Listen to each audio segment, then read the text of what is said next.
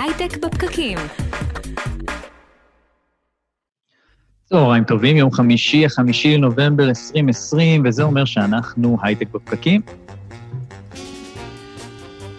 צהריים טובים, חברים, אנחנו כאן איתכם בהייטק בפקקים, מדברים על יזמות, סטארט-אפים, טכנולוגיה והעתיד. אני הדר חי ונירית כהן. נמצאת כאן איתי, אהלן.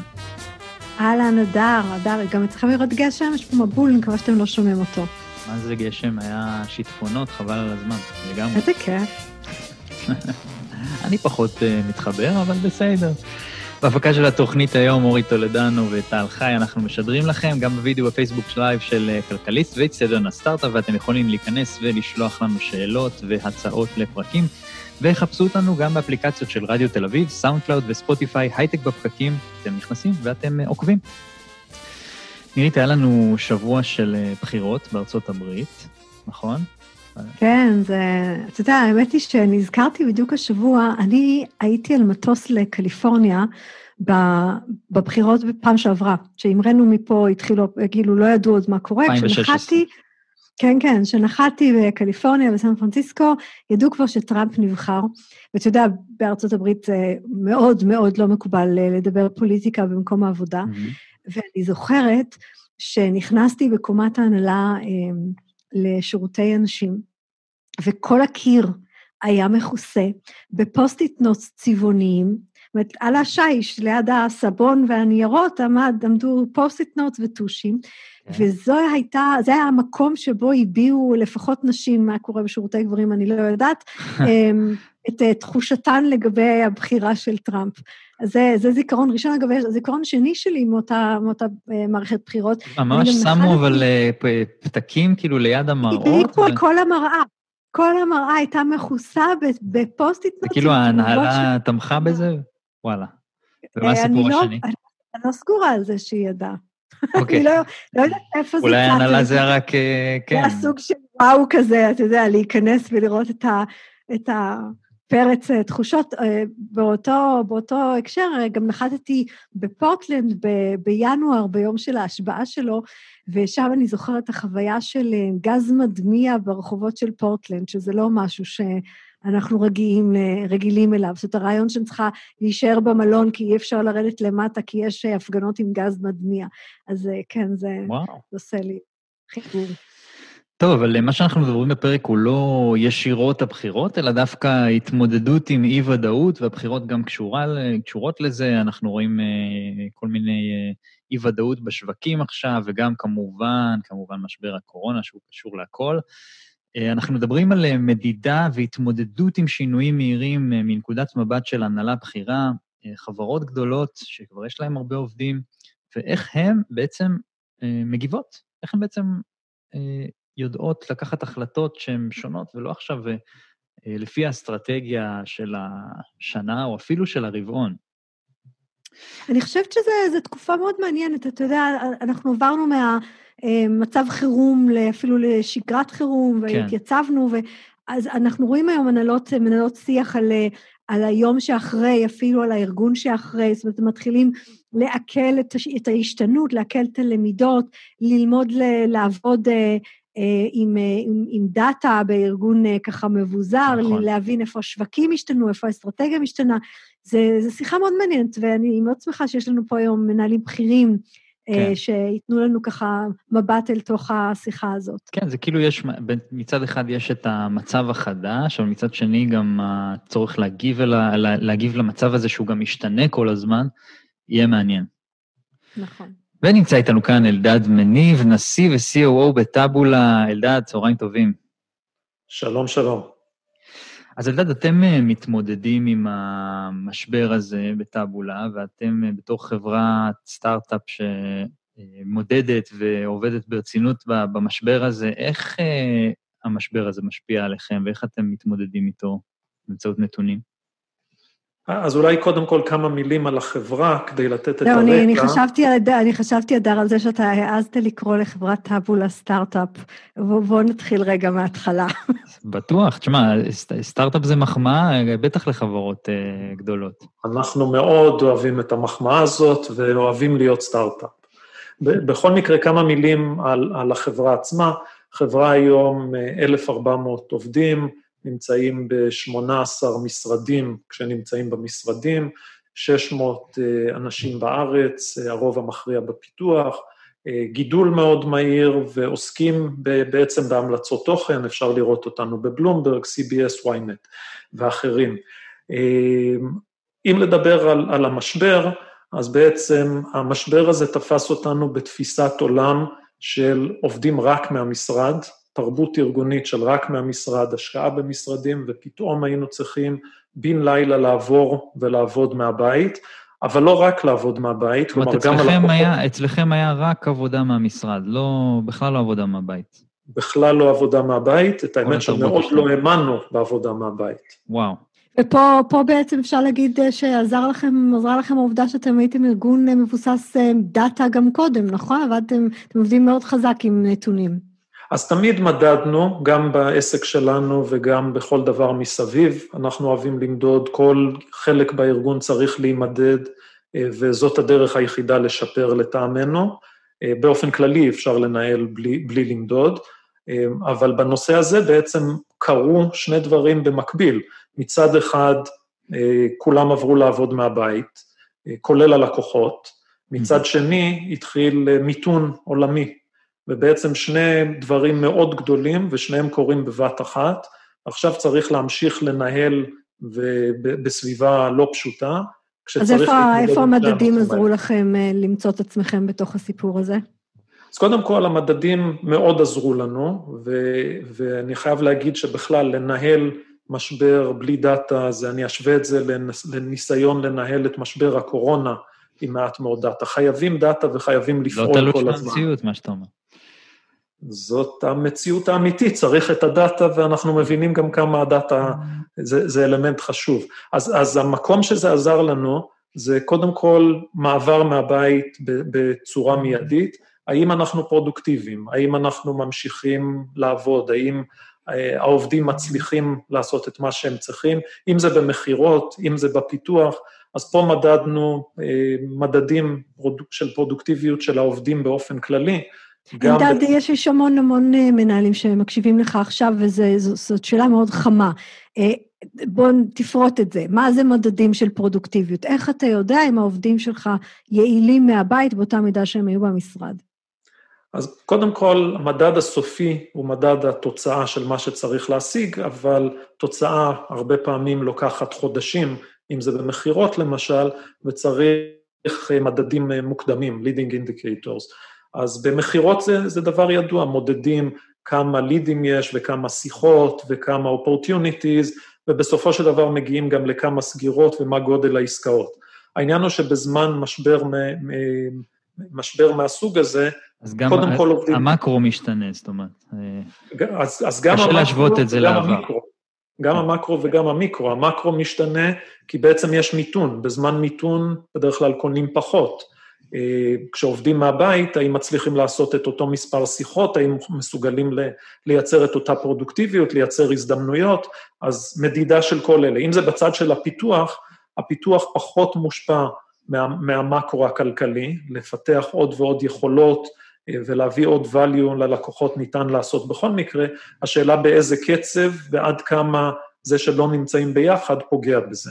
ואלה מדדים שהיו לכם קודם, פשוט המשכתם למדוד את מה שמדדתם, או שהכנסתם דברים חדשים?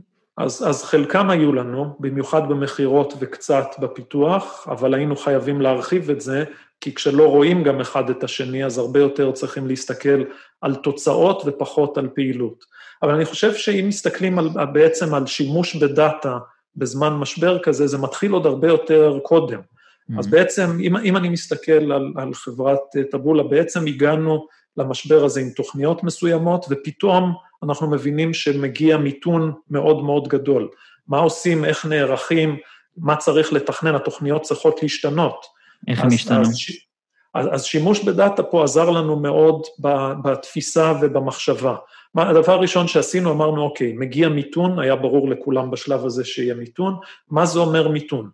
כמה זה מיתון, כמה זה יפגע בנו, לכמה זמן, הלכנו ובעצם מדדנו, השווינו את כל המיתונים במאה השנה האחרונות, וניסינו להסתכל באיזה אחוז נפילה במוצרים, זאת אומרת, יצרתם לעצמכם איזשהו baseline של מה אנחנו חושבים שהולך לקרות כתוצאה מהמיתון, לא כתוצאה משינוי אופי הפעילות.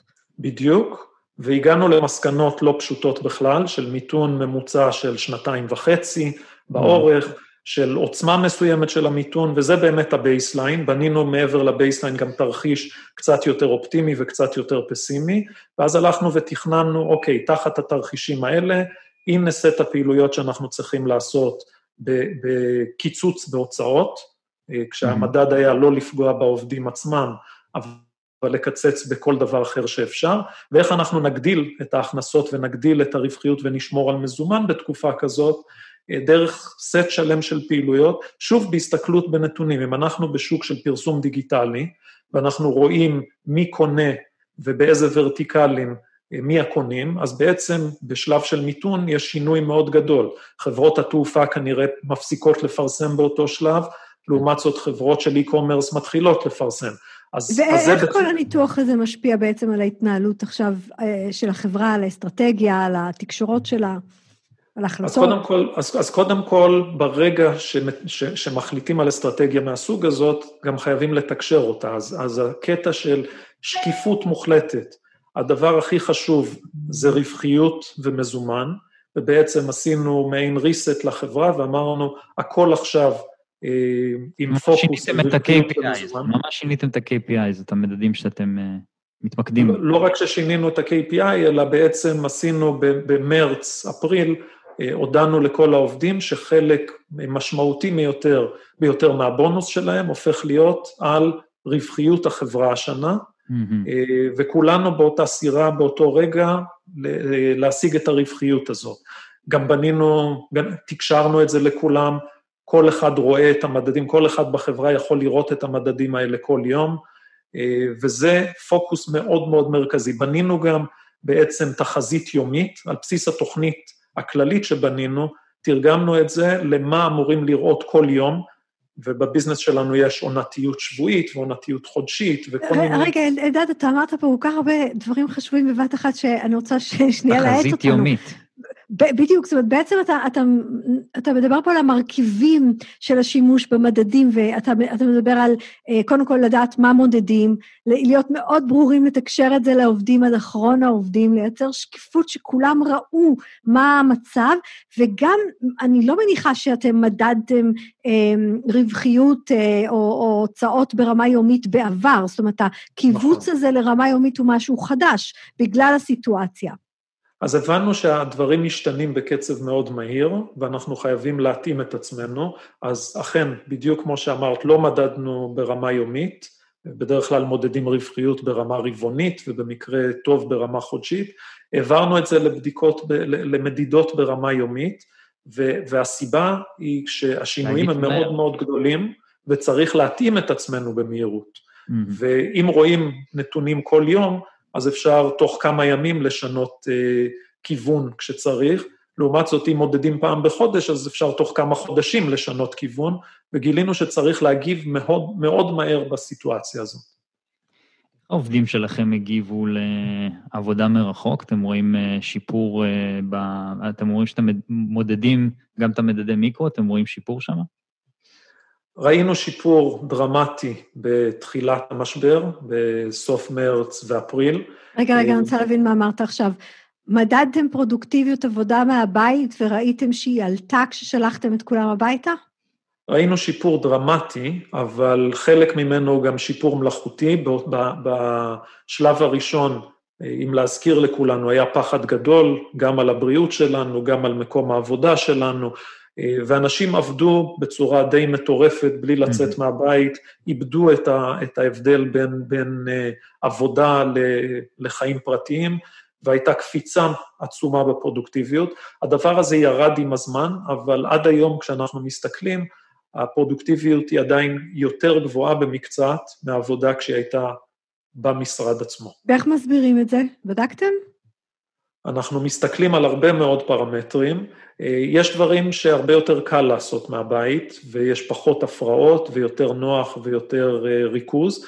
יש דברים שהרבה יותר קשה.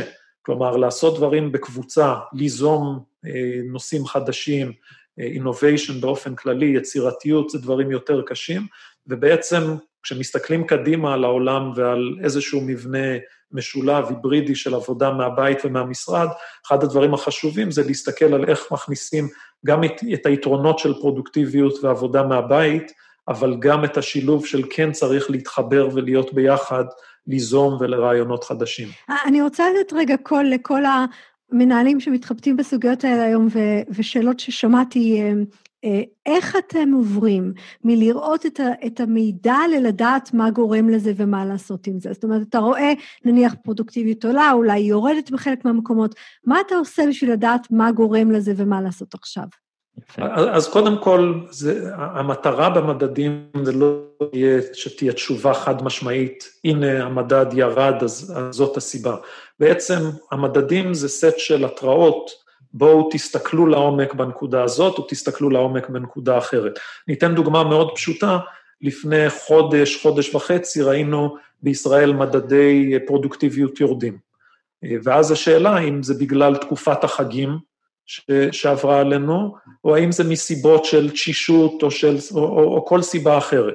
אבל ברגע שרואים את המדד ומסתכלים ורואים שבאמת קרה משהו, אז, אז זאת הדרך להתחיל להתמקד, אם זה מלשאול את המנהלים, אם זה להסתכל על פרמטרים שונים מהדברים הבסיסיים שמסתכלים עליהם, אבל בעצם הסתכלות על הדאטה זה, זה בעצם המכוון שמכוון אותך לזהות, לזהות נקודות בעייתיות ולהתחיל לחקור אותן לעומק. אז אלדד, שתף אותנו רגע בתהליך של אה, הוצאת insights אה, מ data. אני חושב שזה לא כזה טריוויאלי. איך, איך, יש לך אולי איזו דוגמה למשהו ש... ששיניתם אה, בגלל שראיתם אה, שינוי מסוים ב data, ואיך הגעתם בעצם לאותה תובנה שצריך לשנות?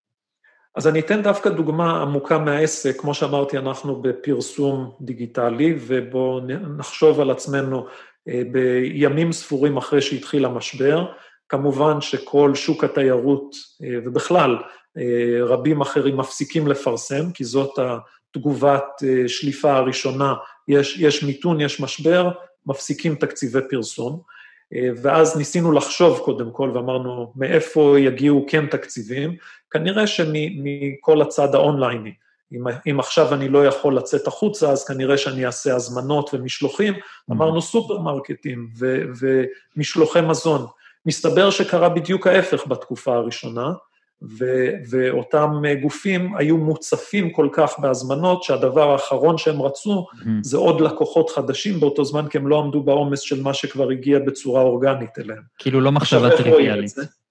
עכשיו, איך רואים את זה? רואים את זה מצד אחד, איזה ורטיקלים ראינו בפורטפוליו שלנו שמשקיעים יותר, איזה, וזה כיוון אותנו בעצם להסתכל, הנה, כדאי לנו ללכת לכיוון כזה או לכיוון אחר, אבל אחרי זה, וזה פה ההבדל בין התראות לבין ממש להשתמש בדאטה, אז שולחים את אנשי המכירות ושולחים את האנשים בשטח, והם מביאים אינפוטים ודאטה שמכוונים אותו ומחברים אותו בצורה עולמית, מגלים טרנדים שונים לגמרי.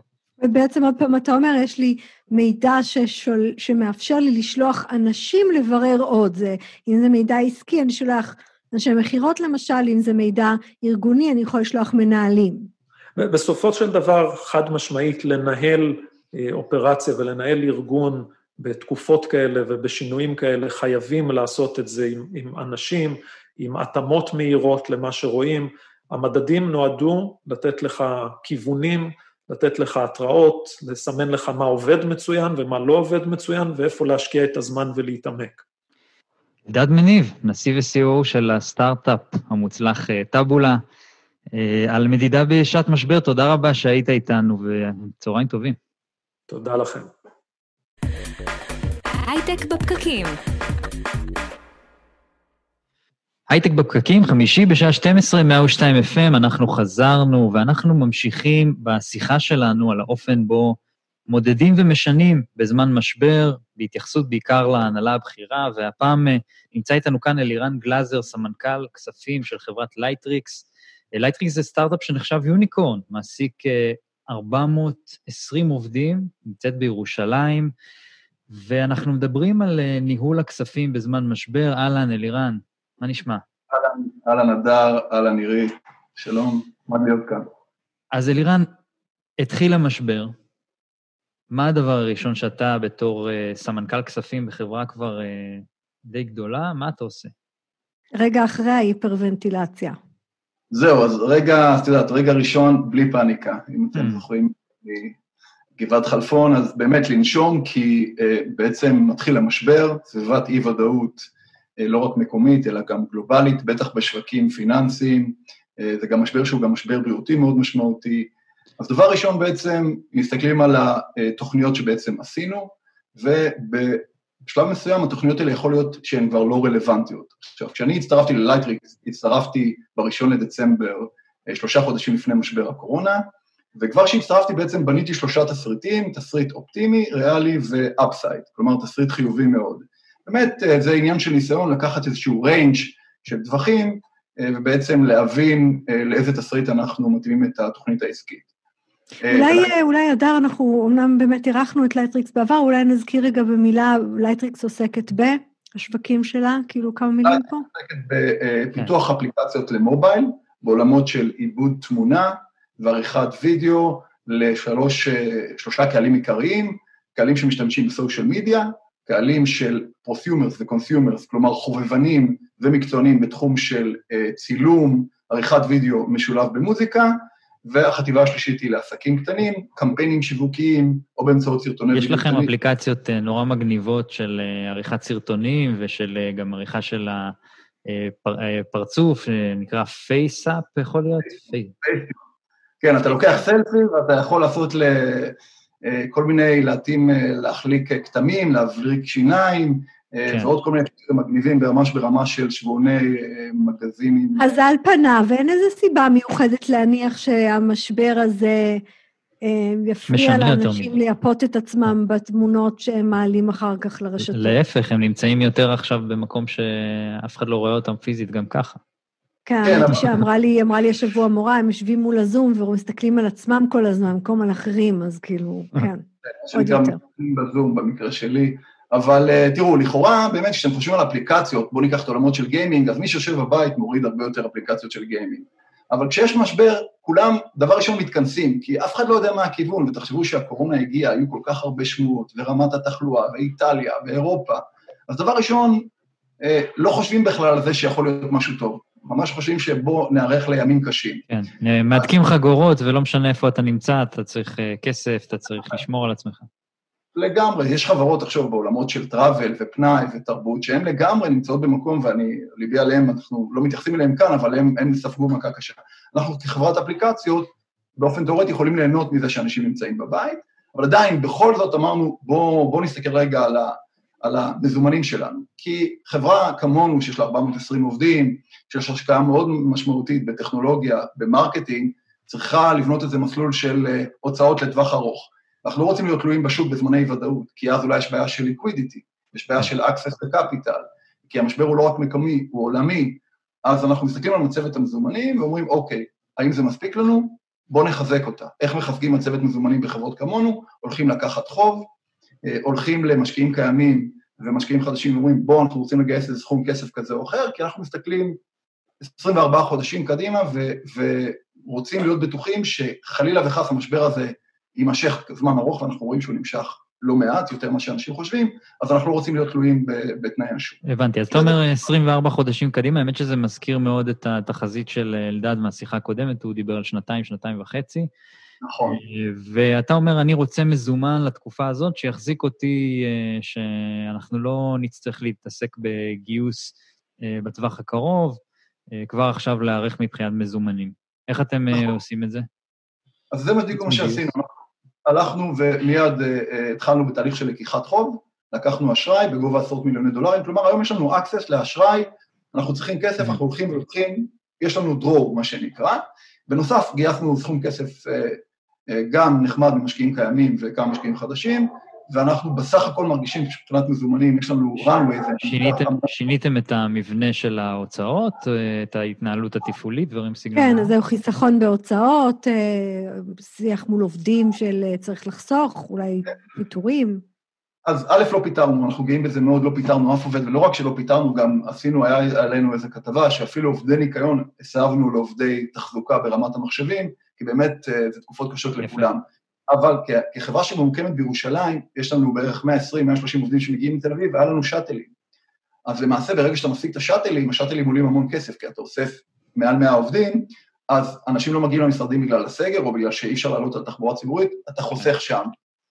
אתה חוסך במקומות של, כמובן, המשרדים לא פועלים, חשמל, מים, אתה חוסך במקומות של הוצאות שרצית שיהיה לך איבנטים לעובדים. אבל המטרה שלנו לא הייתה לחסוך רק את הכסף הזה ואז ליהנות מכך, אלא החלטנו שאנחנו מגייסים יותר עובדים. אנחנו בתקופה הזאת האצנו את גיוס העובדים, זאת אומרת, בצורה משמעותית.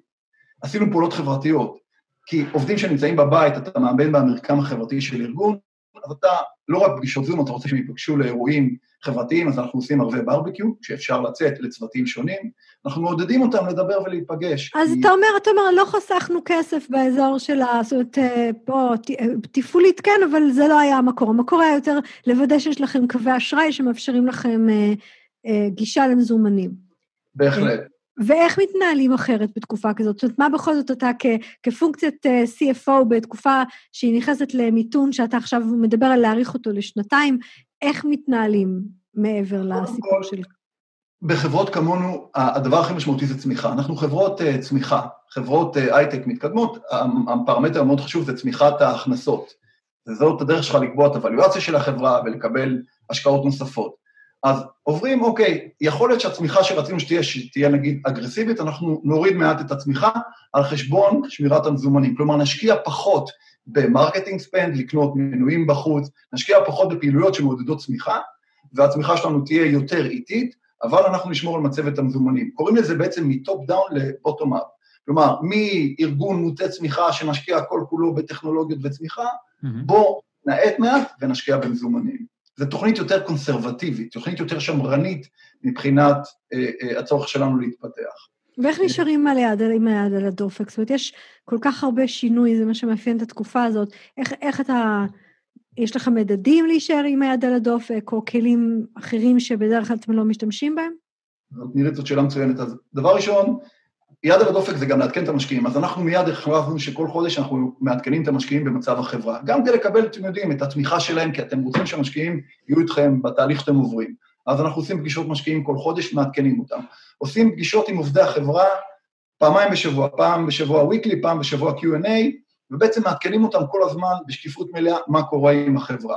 אנחנו כל שבוע מוציאים איזשהו דוח פנימי לחברי ההנהלה, ואנחנו מדברים, אוקיי, הנה ה spend שלנו ברמת ה marketing, הנה ה spend שלנו ברמת העובדים, זה לא משתנה כי, כי יודעים כבר לכמת או למדל את הנושא של עלויות כוח אדם, וכל חודש מוציאים דוח פיננסי, מציגים אותו לארגון, מציגים אותו להנהלה, מסתכלים על KPIs, KPIs שמדברים על עלויות, כמו שאמרתי, לרכישת מנויים, עלויות עבודה, עלויות שקשורות... שה-KPIs האלה השתנו אצלכם מאז אה, הקורונה? אתם מתמקדים בדברים אחרים או אותו דבר? למעט החסכונות שדיברנו עליהם, כלומר שאנשים לא מגיעים אה, למשרד, ואז למעשה יש לך איזשהו חיסכון פיננסי כזה או אחר, לא ממש השתנו אצלנו ה-KPI. לא, אני חושבת שהדר שואל אותך, האם אתם התחלתם למדוד דברים אחרים, זאת האם בגלל, או למדוד אותם בקצב אחר, או לדווח עליהם בקצב אחר בגלל הסיטואציה, או כן. שבעצם זאת מערכת שהייתה קיימת גם קודם, ופשוט המשכתם איתה. לא, אז, אז זאת שאלה טובה, כי כן, החלטנו, התחלנו למדוד פרודקטיביות של עובדים, כי ברגע שהעובדים בבית, בעצם אין לך אה, יכולת לראות את אה, היקף העבודה, אז אנחנו מוצאים סקר שבועי.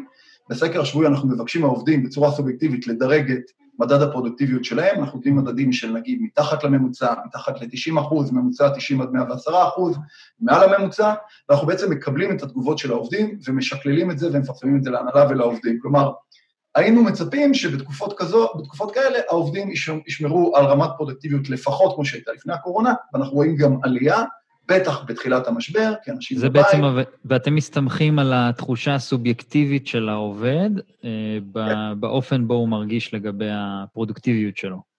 כן, בהחלט. אנחנו נותנים לעובד אה, אה, בעצם למלא את הנתונים הללו, ואנחנו, כחלק ממערכת של אמון, שחשובה לתפעול חברה, אנחנו מאמינים לעובדים. תראו, בואו נשכח שעובדים, חלקם יש להם ילדים קטנים בבית שהיו בסגר, חלקם גרים בדירות קטנות ולא תמיד האינטרנט הוא זמין. אז יש בסוף מדדים נוספים שיכולים באיזשהו מקום מעט אה, אה, אה, להוריד את הפרודוקטיביות, אבל אנחנו בסך הכל חושבים שהצלחנו להגיע לאיזשהו איזון נכון, שהפרודוקטיביות, אם אני צריך להסתכל עליה, היא או כמו שהייתה לפני הקורונה, או אפילו עלתה, אה, או כאילו, בסופו של דבר, הבלנס הזה אצלנו נשמר. אנחנו לא... זה, זה מאוד מעניין, אנחנו, אתה יודע, אדר, אנחנו רואים פה איזה סיפור ככה מאוד יפה של אה, איזושהי שק... הגדרה של מדדים, תקשורת של המדדים, ושקיפות מאוד ברורה גם אל מול הארגון, שכולם יודעים בדיוק מה הם נמדדים, את איזשהו uh, we're all in it together כזה, כולנו בפנים בתוך הסירה הזאת, והנה מה שאתם מצופים לעשות, שזה... אנחנו מתחילים לראות את זה כסיפור שחוזר על עצמו בארגונים, בהתארגנות. כן, אה, אני חושב שזה באמת משהו, משהו כן. טוב ללמוד ממנו, שזה התקשורת הזאת אה, של החברה לכל העובדים. את התקשורת של הנה מה שאנחנו משנים, הנה מה שאנחנו מודדים, כולנו באותה סירה, ו, וזה מה שאנחנו מתמקדים בו עכשיו. שינינו פאזה. כן, אני חושב שזה, אני אתן קרדיט לארבעת המייסדים של החברה, שעדיין עובדים בחברה, שבעצם הם תמיד היו בשקיפות מלאה כלפי העובדים, מציגים את הכל, החברה ידועה בזה, לטוב ולרע, ואני חושב שזה אה, נתון מאוד חשוב, בטח בתקופות משבר. אה, בעברי, אני, אני זוכר שכשעבדתי בארצות הברית, גרתי בין 2006 ל-2010 בארצות הברית, בניו יורק, והיה את המשבר הגדול. עבדתי בחברה פיננסית והיה את המשבר של הקורונה, אה, הקורונה, סליחה, המשבר... המשבר הכלכלי האחרון, כן. הייתה תחושה שהעולם, אה, זהו, העולם אה, הולך אה, לאיבוד, הכל קרס. בעצם מה שרואים, שבסוף יש נקודת יציאה. וזה אחד הדברים שאנחנו חושבים, בסופו של יום יימצא חיסון לקורונה, בסופו של יום החיים יחזרו למסלולם, או שנלמד לחיות עם הקורונה, ולכן יש ערך מאוד גדול לנסות להמשיך את הדינמיקה של ארגון, גם באמצעות מדדים ובדיקה מרחוק, כי בסוף כשעובדים שלא מגיעים למשרד, משהו יכול לקרות, רחוק מהעין, רחוק מהלב, ולכן חשוב כל הזמן כן להיות בקשר, כן להגיד מילה טובה, כן לתת לעובדים תחושה שקחו כמה ימי חופש, תתנתקו מהמסך. אה, יש אנחנו... משהו מתוך האופן שבו אתם, אתה מוצא את עצמך היום מנהל אה, את המערכת הזאת קצת אחרת, אה, ההסתכלות הפיננסית, המדדים, אולי התקשורות, שהיית אומר, זה עבד טוב, אני משאיר את זה עכשיו באופן בלתי תלוי לאירוע הזה? אז זאת, זאת שאלה, שאלת השאלות, כי מדברים על מודלים, אתם שומעים הרבה את המילה הייבריד. הרבה חברות אומרות, זהו, אנחנו לא חוזרים למשרדים, יש חברות... זה נהיה באזורד החדש. כן, מודל ההייבריד הוא מודל שאנחנו כבר לא מבקשים מכם להגיע למשרדים. אתה יודע, בעבר היינו נוסעים לחו"ל לעשות עסקאות, עכשיו אנשים עושים עסקאות בזום. אה, אז אני חושב שחלק מהמודל ההיברידי הזה יישאר בטח אצלנו ובמקומות אחרים אני צריך להמר. אני לא יודע לומר כמה זמן ואיך זה יעבוד, אבל אני כן מאמין שחברה ירושלמית שבעבר ביקשה שאנשים יגיעו למשרד והיה להם אפשרות לעבוד יום מהבית, אני מניח שיהיו יותר גמישות, תהיה יותר גמישות בעבודה. ומה עם החלטות שלך כמנהל כספים, שאתה חושב שצריך, אה, ש, שאולי עשית טוב בשלב הזה, ואתה חושב שמאזינים יהיו, יתעניינו בלעשות את אותו דבר? אז אני חושב, אני חושב שאפילו עוד לפני הקורונה, כשבנינו את התחזית, עכשיו אנחנו נמצאים בנובמבר, זו תקופה שאנשים בונים תחזיות לשנה הבאה, זו תקופה של אי-ודאות. תעשו תוכנית שלוקחת כמה תסריטים בחשבון. זאת אומרת, גם מאזינים, גם ברמה האישית שלך, אני לא יודע אם אתם, נורית והדר, לא חושבים פעמיים עכשיו כשאתם באים להוציא סכום כסף כזה או אחר, בגלל שאנחנו באי-ודאות ועבודה וחל"ת וכולי. אז אני הייתי מציע לאנשים לקחת איזשהו ריינג' של מקרים, תתכננו תוכניות, אבל אל תגזימו, תסתכלו על מצבת המזומנים למי שהוא, מי שמאזין לנו והוא איש כספים, או אפילו מנהלי חברות, תסתכלו על מצבת המזומנים שלכם בכל נקודת זמן ותראו שיש לכם מספיק כסף אה, אה, לתקופה. הייתי אומר שתהיו גמישים יותר עם העובדים. תבינו שלעובדים יש מצוקה שהם לא מגיעים למשרד, שיש להם ילדים בבית, שיש להם צרכים בבית, שהאינטרנט לפעמים לא עובד, שכבר נמאס להם להיות בבית. תהיו קצת יותר גמישים, אבל תגדירו איזשהו חוקים שכולם אה, מאזנים פחות או יותר את סביבת העבודה. אלה הדברים העיקריים שאני חושב שכן עבדו לנו טוב. מדהים. אלירן גלזר, סמנכ"ל כספים של חברת לייטריקס, תודה שהיית איתנו היום. צהריים טובים. תודה רבה לכם. צהריים מצוינים. ואנחנו אה, חוזרים אה, עם אה, סטארט-אפ מעניין בעולמות של טכנולוגיות ותקשורת לגיל השלישי, גם בתקופה הזאת של המשבר. ממש עוד כמה דקות תהיו איתנו. הייטק בפקקים. הייטק בפקקים, חמישי בשעה 12, 102 FM, אנחנו חזרנו, ואני מזכיר שכל הפרקים שלנו מוקלטים לשמיעה כפודקאסט באפליקציות, ספוטיפיי, סאונדקלאוד, אפל פודקאסט, אתם יכולים להיכנס ולכתוב הייטק בפקקים ולשמוע אותנו. ואנחנו עוברים לפינת סטארט-אפ בפקקים, בשיתוף פועלים הייטק שמסייעים לסטארט-אפים בכל שלבי החברה, מצפון ועד דרום, עם נציג אישי. אנחנו נמצאים עם אה, רמי קירשבלום, מנכ"ל ומייסד יוניפר, שעוזרת לגיל השלישי להתמודד עם אה, בדידות ושומר על אקטיביות שלהם. אהלן, רמי, צהריים טובים. אהלן, איזה כיף שהזמנתם אותי. כיף שאתה פה, אז מה זה יוניפר? אה, יוניפר זה למעשה שירות מבוסס טכנולוגיה מונגשת שעוזר לאזרחים ותיקים להיות פעילים, גם חברתית וגם פיזית. זה מעין קהילה וירטואלית באמצעות טכנולוגיה מונגשת שמחברת אותם למשפחה, לקהילה ולהמון פעילויות אה, שבעצם מסייעות לאזרח הוותיק להישאר בבית ובקהילה זמן רב ככל האפשר.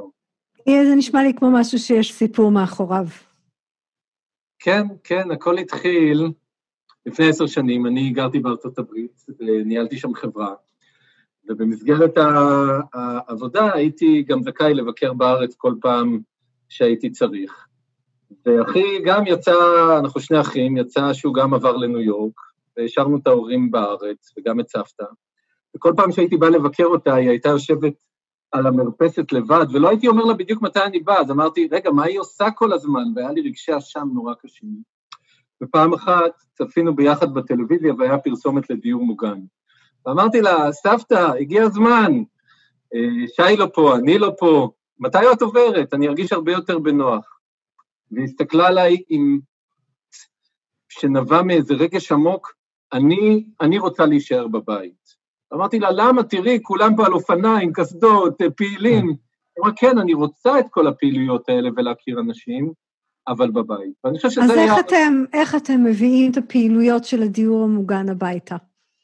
אז למעשה יש לנו טכנולוגיה שהיא פעילה, היא נגישה מכל פלטפורמה, אם זה טלוויזיה, אם זה מחשב, אם זה אה, אה, טלפון חכם או טאבלט, אבל כמובן הטלוויזיה היא מאוד מאוד פשוטה, זה מין, של... מין קופסה עם שלט פשוט ומצלמה שהופכת כל טלוויזיה מפסיבית לאינטראקטיבית. אני רואה עכשיו ערב חדש, הבת מתקשרת בוואטסאפ, יש לי תזכורת לשיעור יוגה, מפגש עם חברים, פילאטיס, פלדנקרייז, הרבה מאוד מאמנים שלנו, מאמני בריאות אה, ואנשי קהילה שלנו, כמו יש לנו מנהלי תרבות שמנהלים את כל השירות הזה. בסופו של דבר אנחנו הטכנולוגיה משמשת ליצירת מודלים כלכליים חדשים כדי להנגיש שירות עד הבית ולחבר בין אנשים. דרך המסך? זאת אומרת, בעצם אתה מנגיש חוגים דרך המסך של הטלוויזיה לאנשים מבוגרים בבית?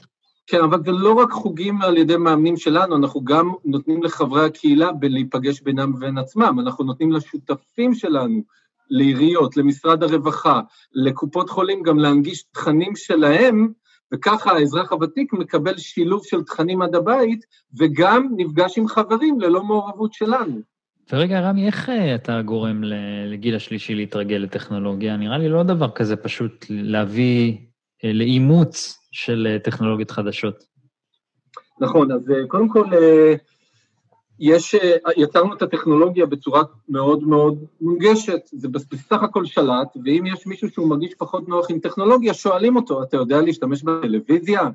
ואז הוא אומר כן, ואז אנחנו אומרים, הנה, אבל בסופו של דבר אני מגדיר את יוניפר כחברת שירות. אני מאמין גדול שקשר אנושי הוא זה שיפחית בדידות, הטכנולוגיה רק יוצרת מודלים כלכליים חדשים ומאפשרת לנו להגיע ליותר אנשים.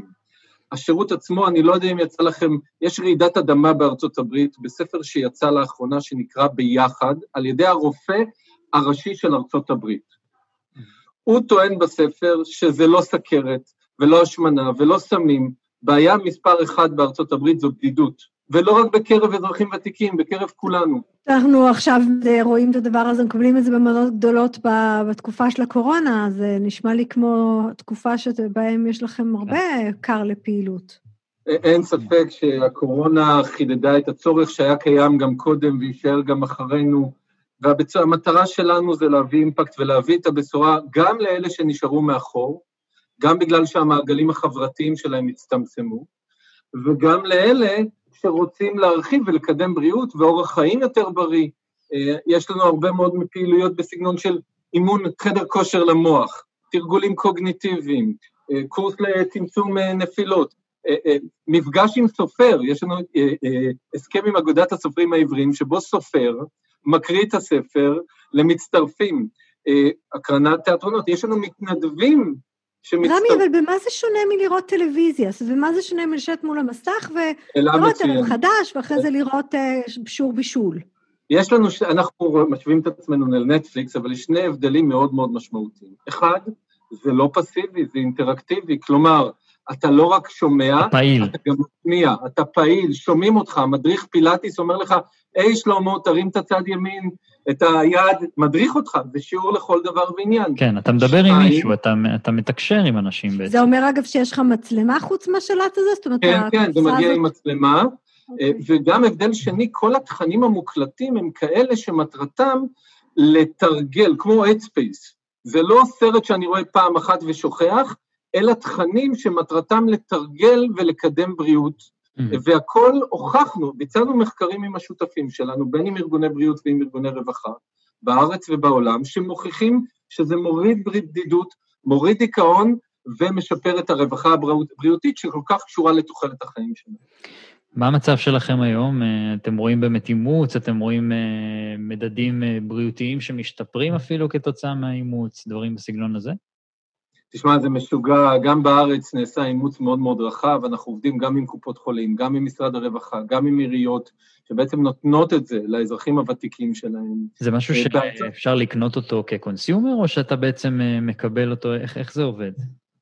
אז אה, התחלנו אה, לעבוד דווקא מול אה, גופים, גופים, ארגונים מוסדיים, מתוך מטרה להנגיש את השירות לאלה שנשארו מאחור, mm-hmm. ולאט לאט הגענו להרבה מאוד בקשות פרטיות, ויש לנו היום קהל מאוד מאוד גדול שמשאיר פרטים באתר ומתחבר פרטית. גם בארצות הברית אנחנו עובדים עם, בפלורידה, בקליפורניה, בטקסס, בניו יורק, בנ... והכל התחיל מזה, מהקשר היהודי בארצות הברית, התחלנו עם הארגונים היהודיים, mm. זה עבר הרבה מאוד, ואז לארגוני בריאות וביטוחי בריאות וכן הלאה וכן הלאה. יש לך ככה לקראת אה, סיום טיפ ליזמים, יזמיות שמקשיבים אלינו? אתם בעצם כבר uh, עושים אימפקט, הגעתם לשוק, דוחפים, יש ככה איזה רעיון לטיפ שלכם? תראה, אני יכול להגיד לך שאני בבחינת נגעת נסעת. לפני יוניפר התעסקתי בדברים שהם פחות אימפקט, והיום ה- להיות חלק מארגון שהוא משנה חיים של אנשים אה, אה, ועושה טוב, וגם ארגון עסקי, השילוב הזה הוא שילוב נהדר, אה, שהוא פשוט ממגנט, ואני לא חושב שיש דרך חזרה. ממליץ לכולם לייצר מוצרים ושירותים שמביאים ערך אמיתי ויכולים לענות על צורך שהוא צורך לא מקומי, הוא צורך גלובלי. מדהים, מה שאתם עושים באמת מדהים. אה, רמי קירשבלום, מנכ"ל ומייסד יוניפר, תודה רבה שהיית איתנו. המשך יום טוב. תודה רבה, תודה רבה. וחברים, אנחנו לקראת סיום, אז uh, תודה לכל מי שהיה איתי ותודה לך, uh, נירית. תודה, אדר. אה, תודה לאורי טולדנו, לטל חי, תודה לכלכליסט ולרדיו תל אביב על שיתוף הפעולה. תודה לכם שהאזנתם לנו, ואם אתם הצטרפתם רק בסוף, אתם לא צריכים לדאוג, כי כמו תמיד אנחנו מקליטים, אתם יכולים לשמוע אותנו בכל האפליקציות, אפליקציית רדיו תל אביב, ספוטיפיי, סאונד קלאוד, אייטיונס וכל השאר, אתם כותבים הייטק בפקקים, וזה יעלה לכם. ותעקבו אחרינו כמובן, לוחצים follow, זה כפתור כזה. אנחנו הייטק בפקקים, ימי חמישי, שעה 12, רדיו תל אביב 102 FM, ואנחנו נתראה בשבוע הבא. Thank you.